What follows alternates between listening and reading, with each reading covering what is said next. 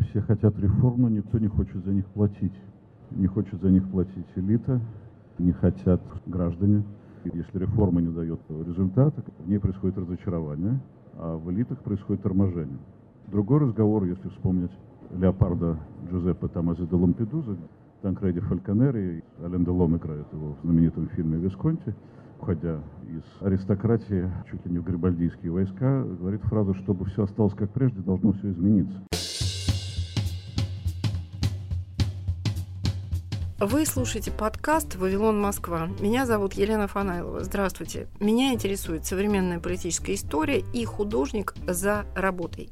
Как и персонажи сериала «Вавилон Берлин», герои подкаста «Вавилон Москва» не знают, окажутся ли они в эмиграции, в тюрьме или в безопасности. Они отстаивают свои убеждения, ненавидят войну, анализируют политику, любят свободу, свою и чужую. Свобода Украины – это их принцип.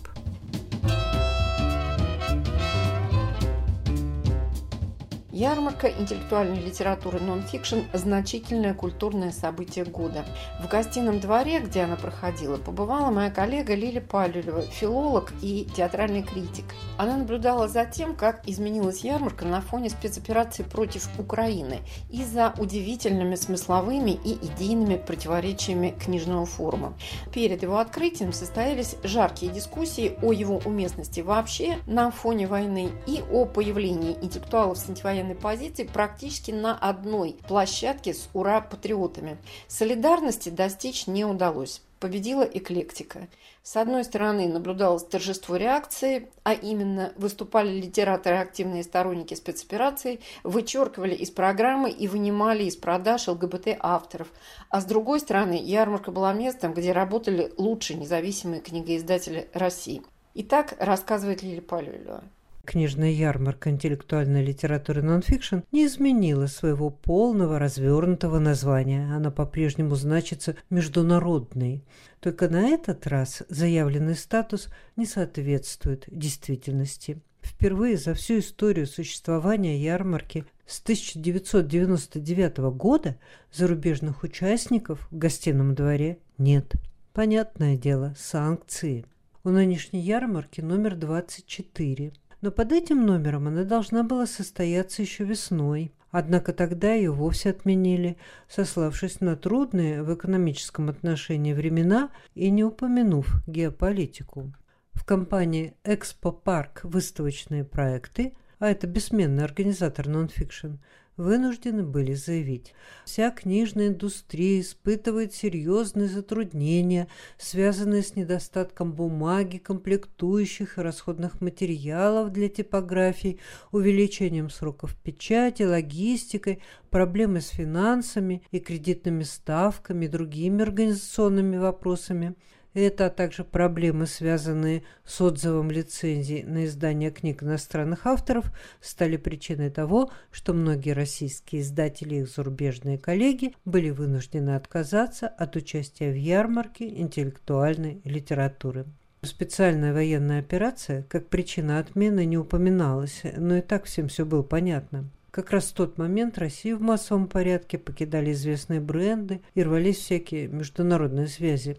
Но теперь в дирекции нонфикшн настаивают, не все потеряно.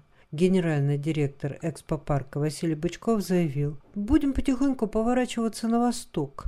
Планируем в рамках ярмарки провести бизнес-переговоры с коллегами из Ирана и Китая. Ровно год назад на Nonfiction 23 был организован сбор пожертвований в помощь признанному в России иностранным агентам Международному мемориалу. Средства мемориалу были нужны, поскольку шли бесконечные судебные заседания. Генеральная прокуратура тогда настаивала на ликвидации НКО. Ярмарка 2022 года тоже не обошлась без благотворительной акции. Правда, на ней собирали не деньги, а книги. И не в помощь правозащитникам, а, как заявлено, для народа Донбасса. Дескать, ему необходимы книги для школ, учебных заведений, библиотек. У молодого человека бейджик с надписью «Организатор». Чего больше приносят, детских или взрослых книжек? Приносит больше детских, потому что мы сами больше рекомендуем людям приносить детские. Ну, у взрослых, может быть, и так там очень много проблем, да, от детей занять надо, чтобы они развивались, потому что дети наше будущее. Подходил к нам тоже человек, который только вернулся оттуда. Говорит, что действительно дефицит большой книг, нечего читать. В том числе из-за этого мы проводим такую акцию, чтобы поддержать э, жителей Донбасса. Ну а много вот за эти дни уже собрали здесь, на ярмарке? И привезли порядка тысяч, наверное, 5-6 книг. Встречались вам негативные отзывы по поводу этой акции? Ну, кто-нибудь говорил, что зачем это все нужно? Здесь не было такого, но вне выставки я слышал, да, бывало такое. А чем мотивировать? Ну, якобы, что людям нужны там не книжки, да, а продукты, нужны обогреватели, то есть строительные какие-то То есть материалы. недовольны были именно выбором, что книги, а не тем, что именно в Донбасс? Именно, да, выбором. Ну, то есть духовная пища тоже людям нужна. А нет такой опасности, что эти книги туда не попадут? Ведь военные действия Я- развиваются. Я сам лично туда собираюсь поехать, поэтому они попадут точно. Незадолго до ярмарки интеллектуальной литературы в гостином дворе проходил очередной российский антикварный салон, организованный тем же самым экспопарком. Вот здесь раскошелились и щедро. На благотворительный аукцион в помощь восстановлению Луганской Народной Республики было выставлено 25 лотов. Все эти произведения русских живописцев XIX века суммарно продали за 4 миллиона рублей. Каждый из нас сейчас не имеет права оставаться в стороне. Мы двумя руками поддержали инициативу и планируем продолжать эту инициативу на наших ярмарках, заявил тот же Василий Бычков. Похоже, настали такие времена, что ни одно крупное культурное мероприятие в России не может случиться без объявления поддержки того, что Россия делает в Украине. Как бы то ни было, ярмарка нонфикшн, спасибо издателям и отборщикам, по-прежнему остается событием, достойным внимания любителей умных книг. И это по-прежнему территория свободного слова. Назову для примера двух опальных авторов. Издательство «Альпина Нонфикшн» представило книгу воспоминаний знаменитого китайского художника Ай Вэйвэя «Тысяча лет радости и печалей». Автор утверждает – Упрямое выживание исконных художественных традиций показало, что наше узколобое авторитарное государство никогда не сможет переделать нашу культуру на свой лад. Эти вещи существовали до нынешнего порядка, и они переживут его, читаем в книге Айвэйвэя.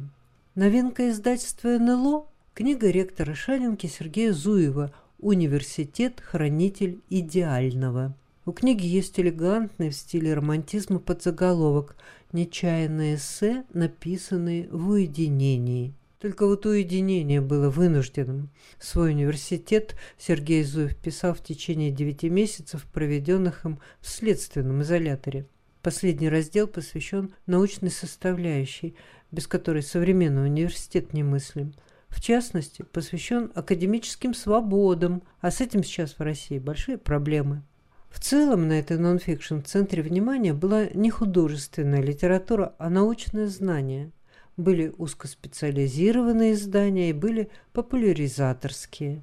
Спросом те и другие пользовались. Надо же искать какую-то внутреннюю опору в безумных обстоятельствах этого страшного года.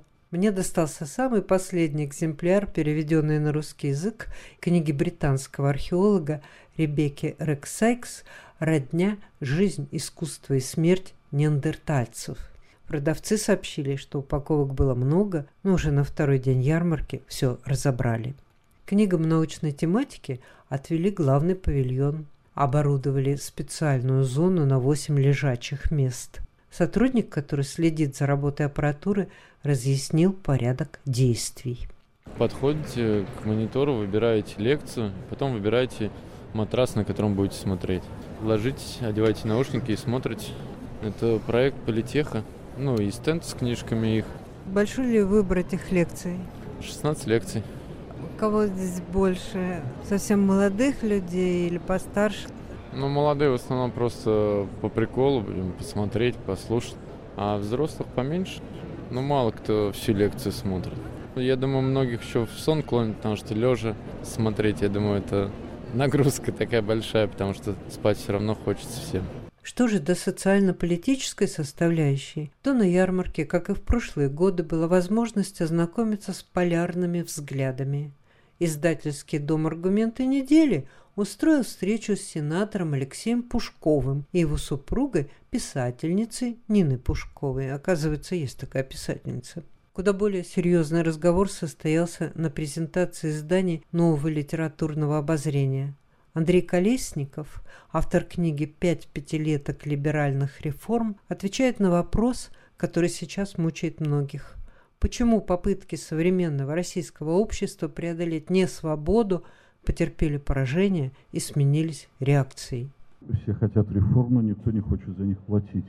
Не хочет за них платить элита, не хочет за них платить лидеры, не хотят платить за них граждане низы, и, соответственно, получается так, что если реформа не дает какого-то результата, каких-то плодов, то, собственно, в ней происходит разочарование, а в элитах происходит торможение.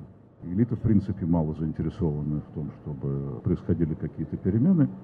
Другой разговор, если вспомнить Леопарда Джузеппе Томази де Лампедуза, где Танкреди Фальконери и вот Ален Делон играет его в знаменитом фильме «Висконти», говорит следующую фразу, уходя из аристократии, чуть ли не в грибальдийские войска, говорит фразу, чтобы все осталось как прежде, должно все измениться.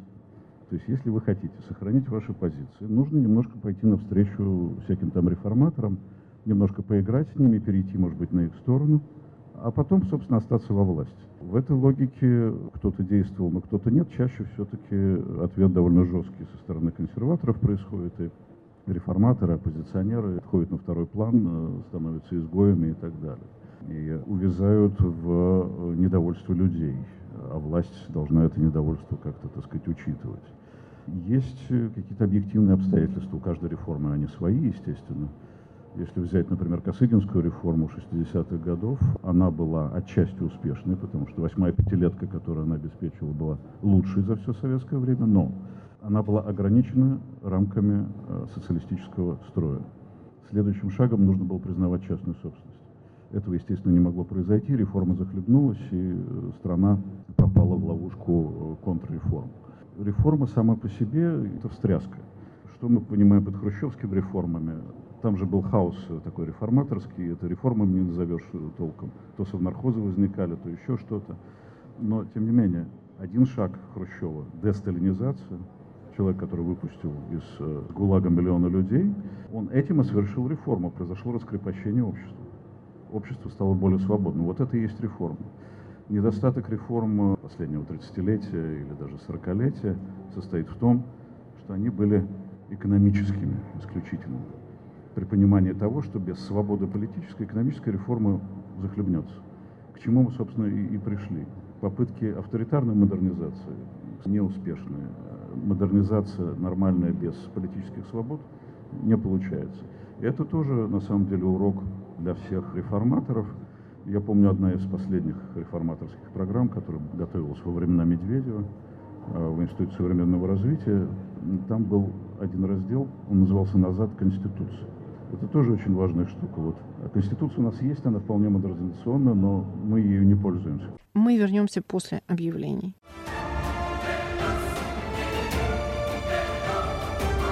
«Голоса проигравших» – подкаст по воспоминаниям иммигрантов первой волны, о революции, Первой мировой и гражданской войнах. Распутин бежал по саду Юсупова и кричал «Все ей скажу, все ей скажу». Слушайте нас 6 ноября на всех доступных подкаст-платформах.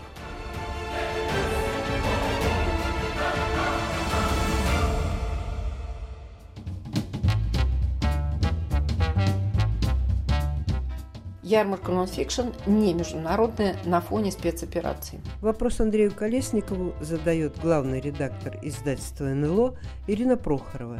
И этот вопрос касается причин развала империи, о чем сейчас во власти стало принято сокрушаться. Мы выпустили такой сдвоенный номер журнала НЛО, а потом это в виде книги.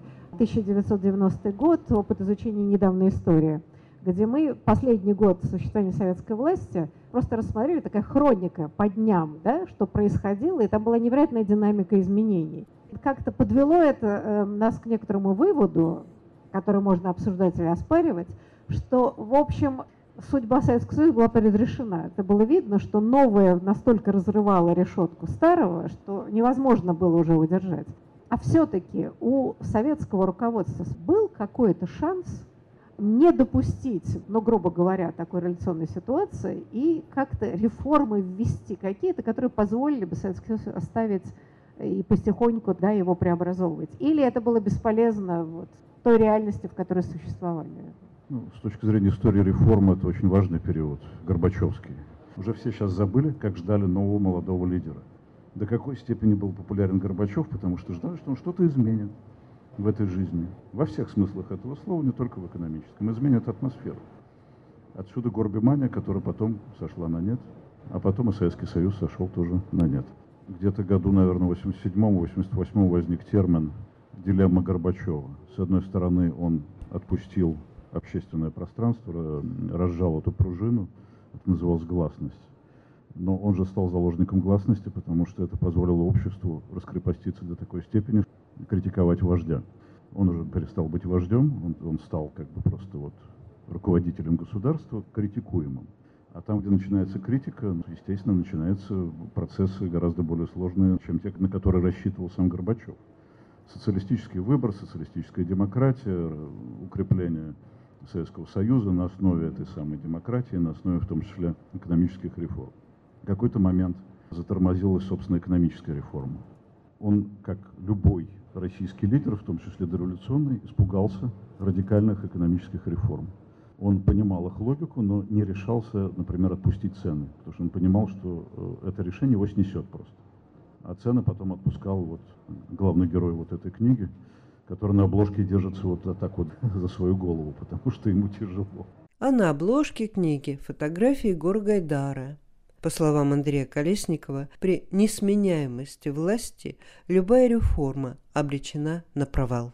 Собственно, история реформ XIX века тому порог, и история попыток реформ в XX веке.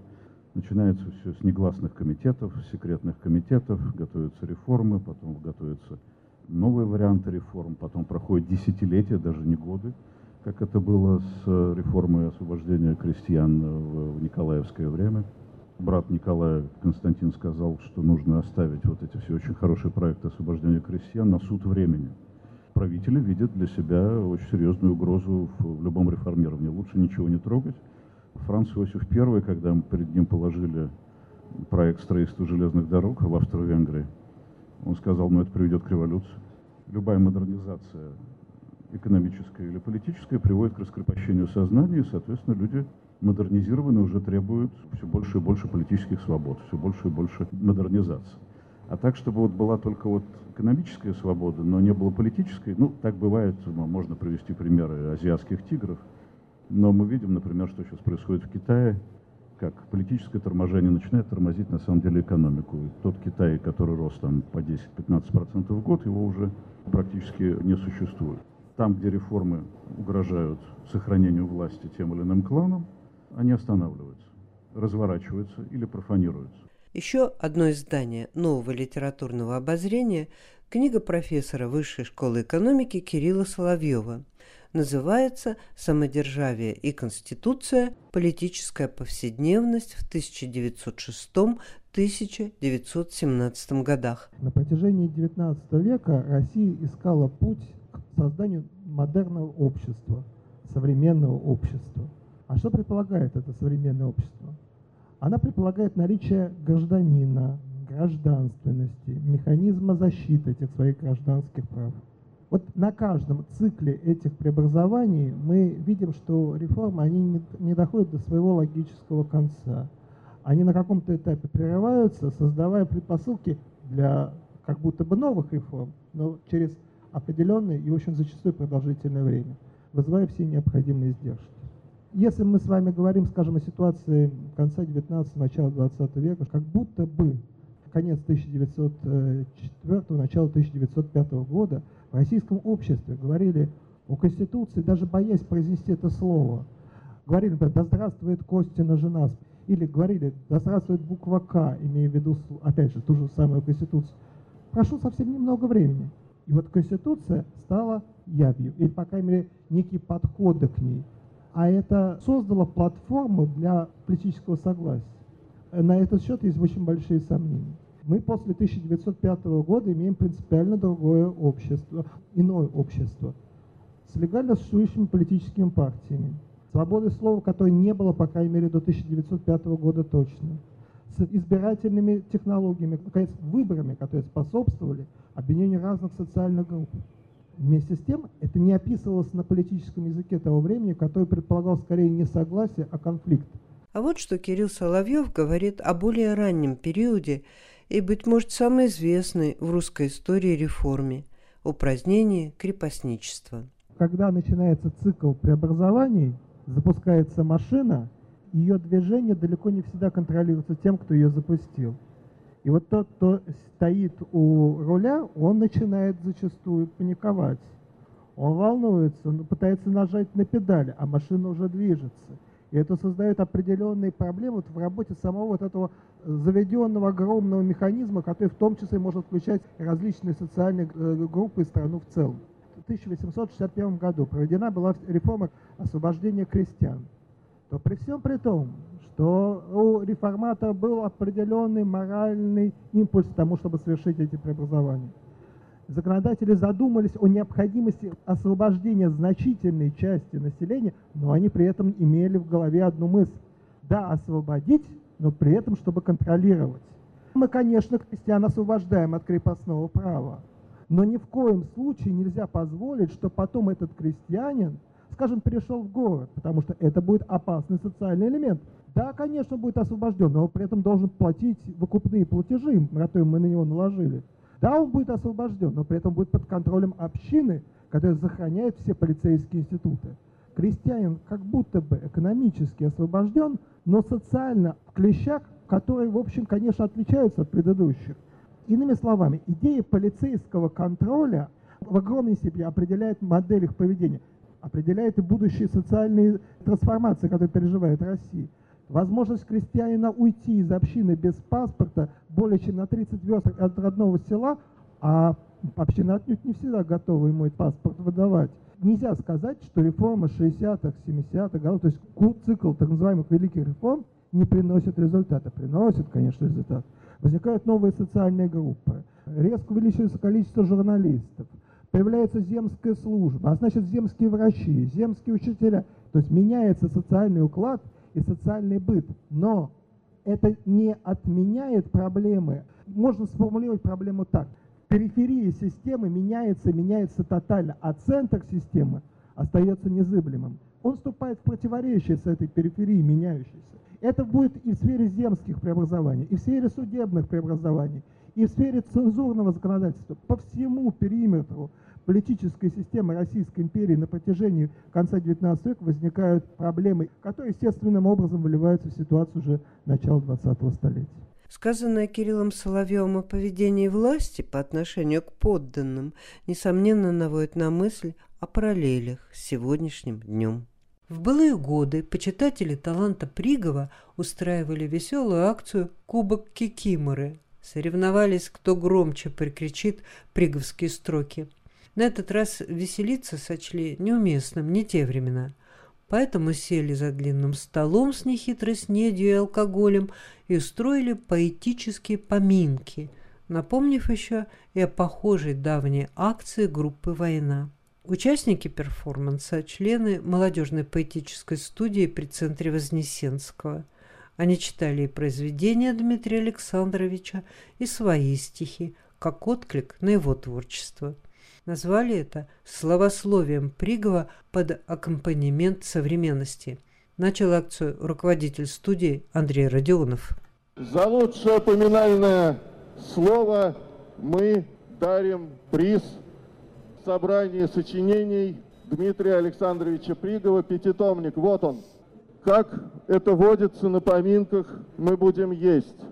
Если есть среди вас голодные, накормим я прочитаю одно стихотворение Дмитрия Александровича Пригова громко. Вода из крана вытекает, чиста, прозрачна и густа, и прочих качеств более ста. из этого что вытекает? А вытекает надо жить и сарафаны шить, и ситься. И так не хочется, скажи, за убеждение садиться, а надо. Недавно жизнь свела меня с милиционером по делу мошенничества. Очень банальное дело. И я написала стихотворение. Он долго допрашивал, где же это произошло, в вестибюле или в метро, в переходе или в метро. Любому чекисту мог бы подать пример. Кто он? Мой милиционер. В то время как моих друзей сажали по камерам, он смотрел на меня по камерам, сказал, ты похожа на поэта, но это не сводит дело с нуля. В деле от тебя, как с молока, мля. А вот Дмитрий Александрович сказал про милиционера. В буфете дома литераторов пьет пиво милиционер. Пьет на обычный свой манер, не видя даже литераторов. Они же смотрят на него, вокруг него светло и пусто, и все их разные искусства при нем не значат ничего. Он представляет собой жизнь, явившуюся в форме долга. Жизнь кратка, а искусство долго. В схватке побеждает жизнь. За Дмитрия Александровича. Меня зовут Риша Горюшина. Во времена Дмитрия Александровича и сегодня есть тот самый милиционер, только уже сегодня полиционер. Поэтому я написала про своего полиционера. Звезда пленительного горя, плена революции общей, на нарах сидит за решеткой, а в Москве нет юношей больше. Полиционер восседает, любуется частицей большого космоса и тут спрашивает, от чего ты здесь, милая? Ищу я мальчиков, дядя, тихонько она отвечает. Пошла на пикет красоваться, хотела я здесь оказаться. Ищу я счастье девичье, куда не приду, не поверите, женщины. И тут на сцену ОВД выходит молодой самец, впахнув в комнату юности цвет. Опять они, черт возьми, на что надеетесь вы, когда кричать вы ходите? Арестуйте меня, я так больше не могу. Так что же нам делать, полиционер? Быть окруженной вниманием можно только в ВВД, ведь в Москве нет юношей больше. Это стихотворение посвящение Пригову и его милиционеру. Спасибо. Меня зовут Вера. Когда мы прощаемся с Дмитрием Александровичем, мы прощаемся не только с ним, но и со всей эпохой концептуализма. Потому что эпоха концептуализма — это эпоха пустых знаков, когда надпись «Слава КПСС» на фоне голубого неба теряет свою ценность. А теперь, в то время, в которое мы живем, это время, когда все вокруг наполнено смыслами, не всегда теми, которые мы бы хотели видеть. И при этом стихи Дмитрия Александровича звучат сейчас. Они звучат по-другому, они, может быть, не так позитивные и наполняются какими-то новыми значениями, но они все равно звучат. И я сейчас прочитаю одно стихотворение Дмитрия Александровича. «А подтянем-ка ракеты, да и бомбы всевозможные, и ударим-ка по Питеру. А зачем? А чтобы была одна Москва». Но сильнее всего в его стихах я люблю трогательность. Трогательность такого советского быта, которую, казалось бы, довольно сложно обнаружить. Я написала про это стихотворение, сейчас его прочитаю. «Выйдет в Беляева, встанет в очередь. Там постоит, тут постоит. Ничего не возьмет. Пойдет дальше с пустыми руками. Пройдет мимо кошки, пустыми руками погладит. «Котик, скажи Россия!» Котик молчит. «Котик, ну скажи Россия!» Дмитрий Александрович мурчит. А рядом на пост свой строгий идет милиционер. Он видит все. «Зачем вы мурчите? Здесь мурчать не положено». Своеволе господин, ласковой судьбы игрушка, отражается в луже бензина под смурным взглядом милиционера. А вечером лужу под мышкой спрячет, поднимет на лифте, поставит на кухне в угол. Пригов и Пригов. Из них один в разноцветных разводах – сядут за стол, посмеются, поплачут. На чтениях памяти Дмитрия Александровича Пригова и ярмарки интеллектуальной литературы нонфикшн побывала Лиля Пальвелева, филолог, театральный критик. вами была Елена Фанайлова, подкаст «Вавилон Москва». Слушайте новый выпуск каждую субботу в приложениях Apple и Google, в Яндекс Музыке, Spotify, а также на сайте Радио Свободы в разделе «Подкасты». Пока-пока.